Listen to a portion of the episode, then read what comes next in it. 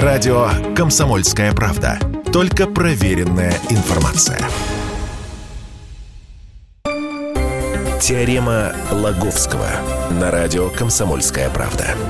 Все о науке и чудесах.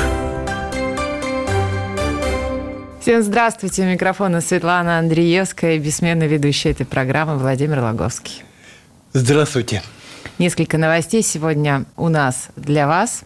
Мы не забываем про космос, мы не забываем про Луну. Ну а сегодня еще поговорим немного о спутнике Сатурна. Но все у Владимира.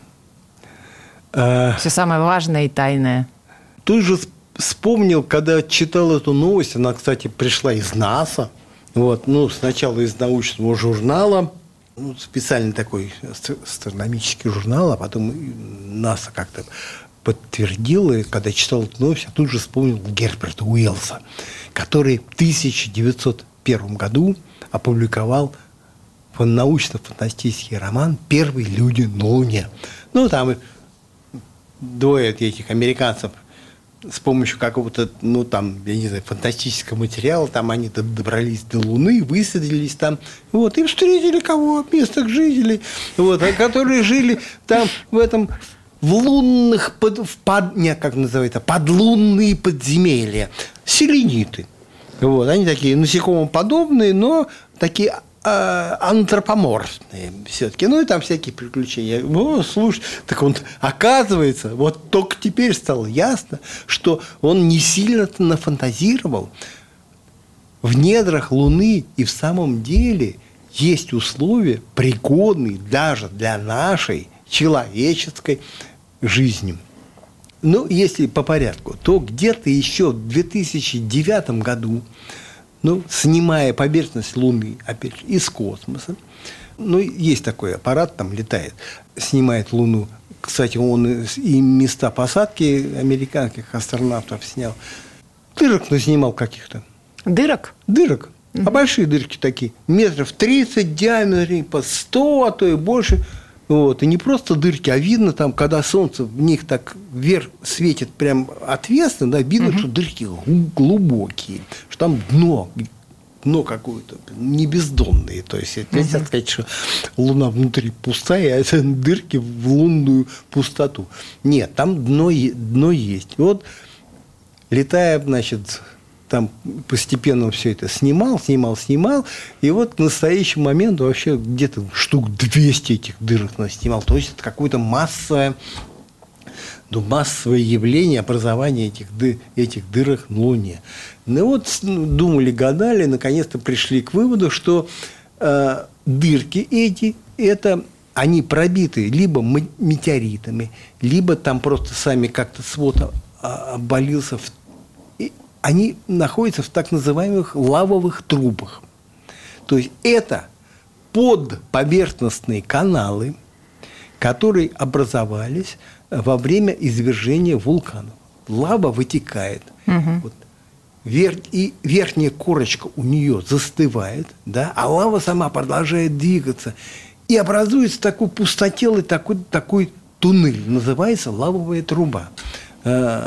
А, и вот таких лавовых труб на Луне полно оказалось. И возникли они еще в то время, когда на Луне была активная вулканическая деятельность. Это было порядка 3 миллиардов лет, лет назад. Слушай, ну за 3 миллиарда лет, как говорится, у нас-то и жизнь завелась, да мы сами, извини завелись, вот, и до, до Луны долетели, и наснимали, наснимали там всяких-всяких карточек.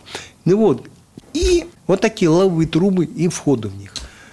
А нынче присмотрелись к этим дыркам угу. с помощью такой э, камеры, которая э, как-то анализирует тепловую картину, прикинули как-то, померили, сравнили, смоделировали компьютерное моделирование, потому что, конечно, так, никого там нет, то, что внутрь-то заберется. Но вот это измерения и модели все показали, что внутри этих лавовых труб держится постоянная температура, вполне себе комфортная, 17 градусов. Ну, прохладненько. Прохладненько. Ну, нормально. А, вот э, нынешней зимой европейцы почувствуют, наверное, такую температуру. А, вот. В домах. 17 градусов в домах. домах. Вот. Но, говорят, жить можно. И получается, что на Луне есть условия, да, и такая окружающая среда, где, мож, где могут жить люди, будут себя чувствовать довольно комфортно. Говорит, ничего себе, вот, а на, на поверхности, да, то привлекает сильно, то подмораживает. Вот. И от где-то 130 градусов тепла угу. по Цельсию, там это лунным днем, и где до 173 градусов мороза, опять же, по Цельсию, это ночами. День в Луне длится где-то 15 дней, где-то 15 дней э, вот эта самая ночь. Вот. И когда ученые начинали думать, говорят, ну а как же там вот астронавт, это база, надо что-то такое, прочную защиту какую-то делать. Вот. Да и от радиации, радиация там, конечно, тоже защищаться надо. Да вдруг метеорит маленький, там же... Кстати, серьезная опасность. Метеоритные всякие дожди ну, Луне пришибет, это точно. Вот, угу. если что. Так вот, говорят, а вот, посмотрите, лавовые трубы – лавовые трубы, в них же можно забраться и спрятаться и от радиации, и от, и от того, и от всего. А как выяснилось сейчас, там можно спрятаться еще от перепадов температуры. Ну, плюс 17 градусов, как называется, круглый год. Вот любо дорого поискать такие условия, э, такие условия на Земле. Ну вот, и, кстати, обнадеживает это очень, очень сильно. Ну, э, лава труб ну, вот много. Для чего? Для а? чего это? Вот вы говорите, это обнадеживает. Э, как бы. А для будущих колонистов? Слушай, сколько планов было ну, по строительству... Мы с вами как-то далеко совсем запрыгнули в будущее. А что, забирайся, все легче, все легче будет. Ну, извини, типа, на кирпичах можно, типа, э, начинайте можно будет пока. сэкономить. Не, ну, э, начали говорить-то, говорит, ну мы же когда-нибудь Луну будем осваивать, люди. Ну вот, говорит, пожалуйста, летите и забирайтесь. Кто сказал такое? Зачем ее осваивать? Зачем? Ну, ну Нам мало земли? Это инди... Нет, ну, когда говорят, зачем нам освоивать Луну, обычно вспоминают, что ежели мы на Луне освоенный угу. установим телескоп так. какой-нибудь, да, то мы с помощью этого телескопа заглянем аж знаете куда? Вот, и уж прям, слушайте, рассмотрим, в чем одеты инопланетянки, лежащие У на пляже. У нас сейчас телескоп на находится на орбите. Он инфракрасный. А-а-а. Но все-таки, ну, на орбите, да. Нет, я имела в виду на орбите, ну, ну между, между Солнцем короче, и Землей. Вот да, этот короче, вот уникальный. Вот. Второе. На Луне есть запасы, говорят, полезных ископаемых. В частности, запасы гелия-3, изотопа, который исключительно хорошее топливо для термоядерных реакторов будущего. Ну и в конце концов приводит, что, что это, ну, это Луна у нас будет такой пересадочный, перевалочный угу. базой для полетов на Марс. Ты спросишь, а Марс-то нам зачем? Вот, вот. Ну, пока ответа на этот вопрос нет может быть, для... Да не, у меня просто сразу археологических апокалиптические, апокалиптические, да, правильно же я сказала, мысли. А, вы сказали, колонизация Луны. Я думаю, что все, с Землей прощаемся, осваиваем Луну, переезжаем туда жить. А может быть, кстати. Или тут что-то случится, останется... Может быть и случится. Э, поэтому, типа знаешь, Ноева ковчега уедет. Но у меня такие мысли очень уже. Очень много. Есть очень много вполне серьезных ученых, и российских, и американских, ну, вообще международных, которые говорят, что надо иметь какой-то запасной вариант на случай, если, если на Земле что-то что случится. Ну, вот как ну, Луна Марс же всех не вместе. Вот. Слушай, не обязательно мировая война может случиться. Может, какой-то катаклизм. Ну, и, ну, не знаю, ну, может случится, и жизнь на Земле станет невыносимой. Ну, хоть кто-то там переберется, уже запасется. Кстати, есть такой проект, ну, он, конечно, на стадии проекта, но вполне реальная идея разместить на Луне как раз такой же лавовой трубе, э, вот, которую сейчас нашли, что там вполне комфортные условия, разместить ну, такой псевдо-Ноев ковчег. Эмбрионы там где-то порядка, ну, я не знаю, многих миллионов животных в замороженном виде, чтобы потом, в случае чего, их можно было, было размножить. Да, такой проект есть. Кстати, «Комсомольская правда» о нем писала. Вот, его можно найти на сайте «Комсомольской правды» э, про такой проект. Э, о таком проекте рассказ. Да, вот лавовые трубы. Кстати, вот интересно, что они-то есть и на Земле, в этом самом, на всяких местах вулканической деятельности, в Исландии, в Исландии, там на, где-то на Гавайях, на Галапагосских островах.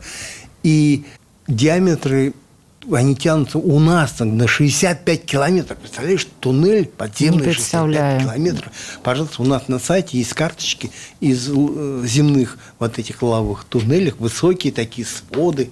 Пока мы две минуты послушаем очень важную информацию, э, вам рекомендуем зайти тогда на сайт kp.ru в науку и посмотреть эти фотографии этих уникальных, длиннющих подземных тоннелей.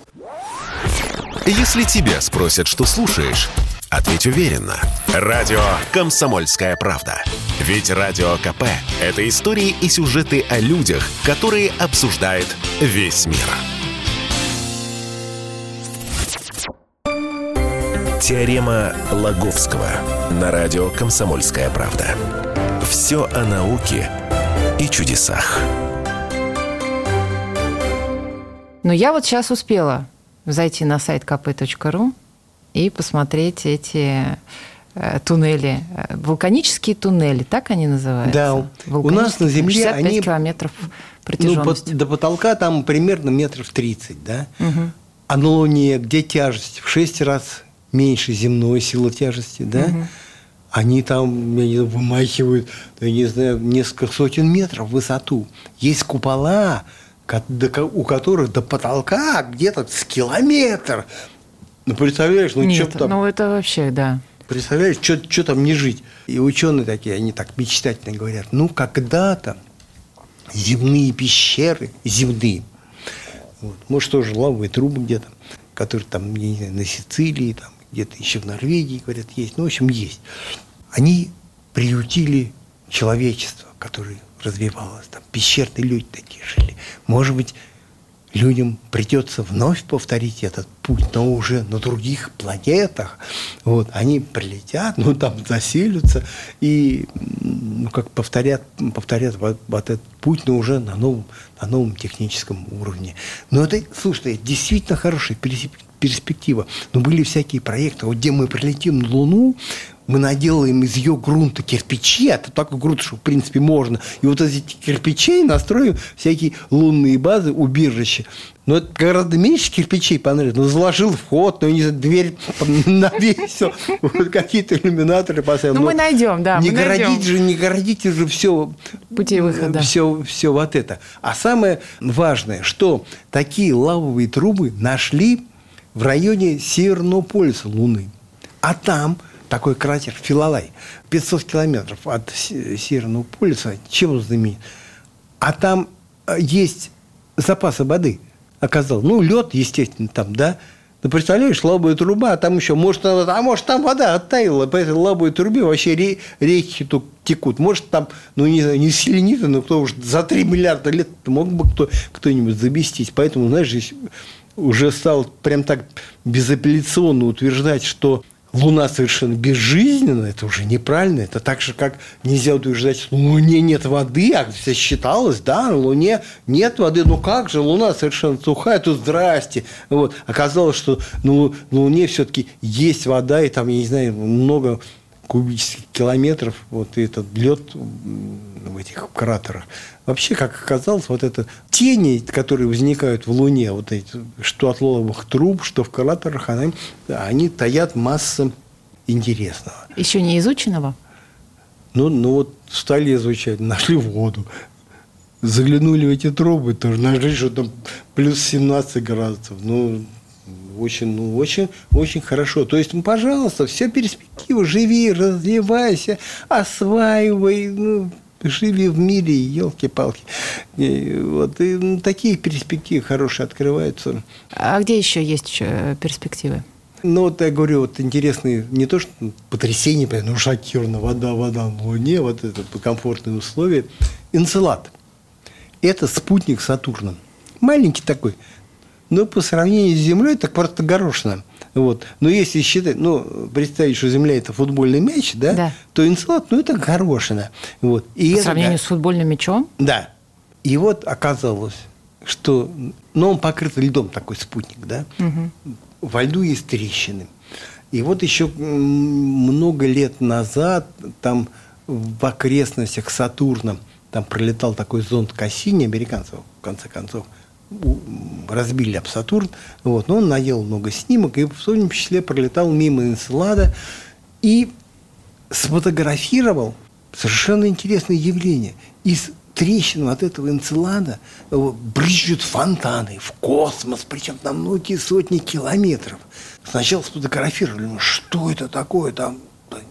Вот думали, э, не знали, думали, лед, может быть, возгоняется как-то там. А потом вот этот Кассини, он прям сквозь струю вот эту пролетел, собрал действительно образцы, э, определил, что там и водород есть, какие-то органические вещества.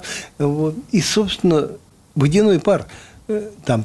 И этот пар не из, аль- не из льда образовался, вот, который корка, а из, как, из- а с какой-то воды. Но вот постепенно сложилась такая картина, что энцелад – это такой шарик, сплошь покрытый водой, которая замерзла сверху. Ну, там каким-то многокилометровым слоем льда. Но вот под этим многокилометровым слоем да, находится, ну, не менее там 70 километров глубиной океан. То есть, это спутник, который сплошь собой представляет, представляет океан. Более того, вода, которая сочится сквозь эти трещины, демонстрирует какую-то такую теплоту необычную, вот там какие-то пятна тепла, из чего, опять же, тоже Кассини снимал. Э, Опять же, выяснилось, что там работают геотермальные источники внутри. Ну, понимаешь, тоже как на Земле. И вот этот спутник что-то изнутри подогревает, вот то, то ли, то ли недра, которые там какая-то деятельность идет в недрах, то ли радиация, ну, какие-то приливные силы. Там, грубо говоря, теплая вода, под- подогретая вот этими гемо- геотермальными источниками. Дальше, в чем суть вот нынешнего открытия? Почему энцелад, прямо так сказали в напи- написали, что энцелад мы признаем, что это вообще вполне пригодный для жизни. Они как-то изучили тоже всякие вот эти измерения, снимки, и выяснили, что, во-первых, на экваторе вот эта корка льда тоньше, чем на полюсах, что там действительно под этим льдом вода, вот, и что вода эта вполне себе соленая, то есть как на Земле. На Земле соленость воды достигает при- примерно 35 граммов на литр, Мгм. а там 30. О, Ну, если говорить, у нас в, океане жизнь, ну уж, по крайней мере, какие-то бактерии, со- собственно, с них вся жизнь земная на- якобы началась. Вот, но они завелись. То почему не завестись этим бактериям и в этом самом в энцеладе? Тем более, что он так, знаешь, компакт, компактно в такой в оболочечке, как конфетка, как клюква в этом, как клюква в сахаре. Вот. А нет ли там инопланетян, спрашивают? Задают себе глупый вопрос скептики, вот, а ученые от- ответить не могут, потому что действительно какое-то несоответствие того количества тепла, которое, в общем-то, есть из этого, в этом спутнике, то есть из анализа вот этих самых наблюдений, оно не соответствует. Оно раз в 10 больше того, что вот, ну, как-то выходит, выходит по расчетам. Э. Ну, то есть какая-то там тоже за- загадка есть. Такие же загадки, они, кстати, и на спутнике Юпитер на Европе. Там тоже подледный океан. Вообще, куда ни, не плюнь, везде какой-то... В космосе полно воды. Вот как, как выясняется. Это не только на Земле оказалось, а везде вода. Ну, слушай, на Луне вода, на, на этом, на Европе вода, на Энцеладе вода. Как какие-то стероиды там находят тоже периодически такая тоже возникает такая, такая тема, что да вроде бы и они там все водяные. Вопрос оттуда взялась, совершенно непонятно. ну они сейчас этим занимаются? Ну, Занимаются? за- Узнают? Более того, не- до сих пор неизвестно, откуда на, на Земле вода взялась. Одно время считалось, что образовалась она, ну, принесли всякие кометы, вот эти астероиды, да, вот, но что, конечно, не отвечает на вопрос изначально, а как она в астероидах образовалась. Вот. Ну, что, мол, нападали. Вот, и постепенно ну, столько воды нападало, ну, и неизвестно. Вот. Другая гипотеза она такая наполовину библейская. По Библии так воду создал Бог вместе с землей. Вот. И по вот такой полубиблейской гипотезе Земля образовалась уже вместе с водой. То есть ну, какие-то, ну, какие-то минералы, они уже содержали ну, то ли водород, ну, что-то соединилось, поэтому все сейчас находят в недрах земли, земли вот эти всякие минералы, содержащие воду. И говорят, что там по объему там может быть в итоге, в общем, так, в итоге ну, в 10 раз больше, чем, чем в океанах Земли.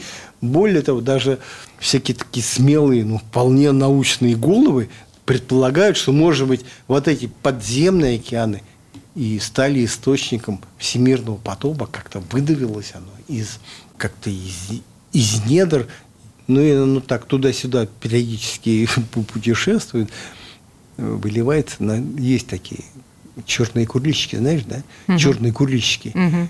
Такие не то что вулканчики, но, скажем, метров двадцать такие башни на дне океана с дырками. Вот из них сочится вода, невероятно горячая вода, где-то да, 400, да. 400 градусов. Вот, но она прибывает. А еще как-то уча, э, определили, что вода-то и убывает сквозь Марианскую падину, но куда-то утекает. То есть такой, знаешь, круговорот. А кто знает, вдруг это равновесие Я знаю, кто нарушится. знает. Я знаю, кто знает. Я знаю. Еще раз скажу. Знает Владимир Логовский. На сайте kp.ru в разделе «Наука». Ну, в общем, вы найдете все ответы на интересующие вас вопросы. А вообще сегодня э, посоветую вам подписаться на телеграм-канал КП «Наука». А, там подборка вообще всего того, что нужно знать и э, что нужно э, друзьям отправлять. Ну и слушайте, конечно же, теорем Лаговского у нас на радио «Комсомольская правда». Читайте и в подкастах слушайте на сайте radiokp.ru. Теорема Лаговского.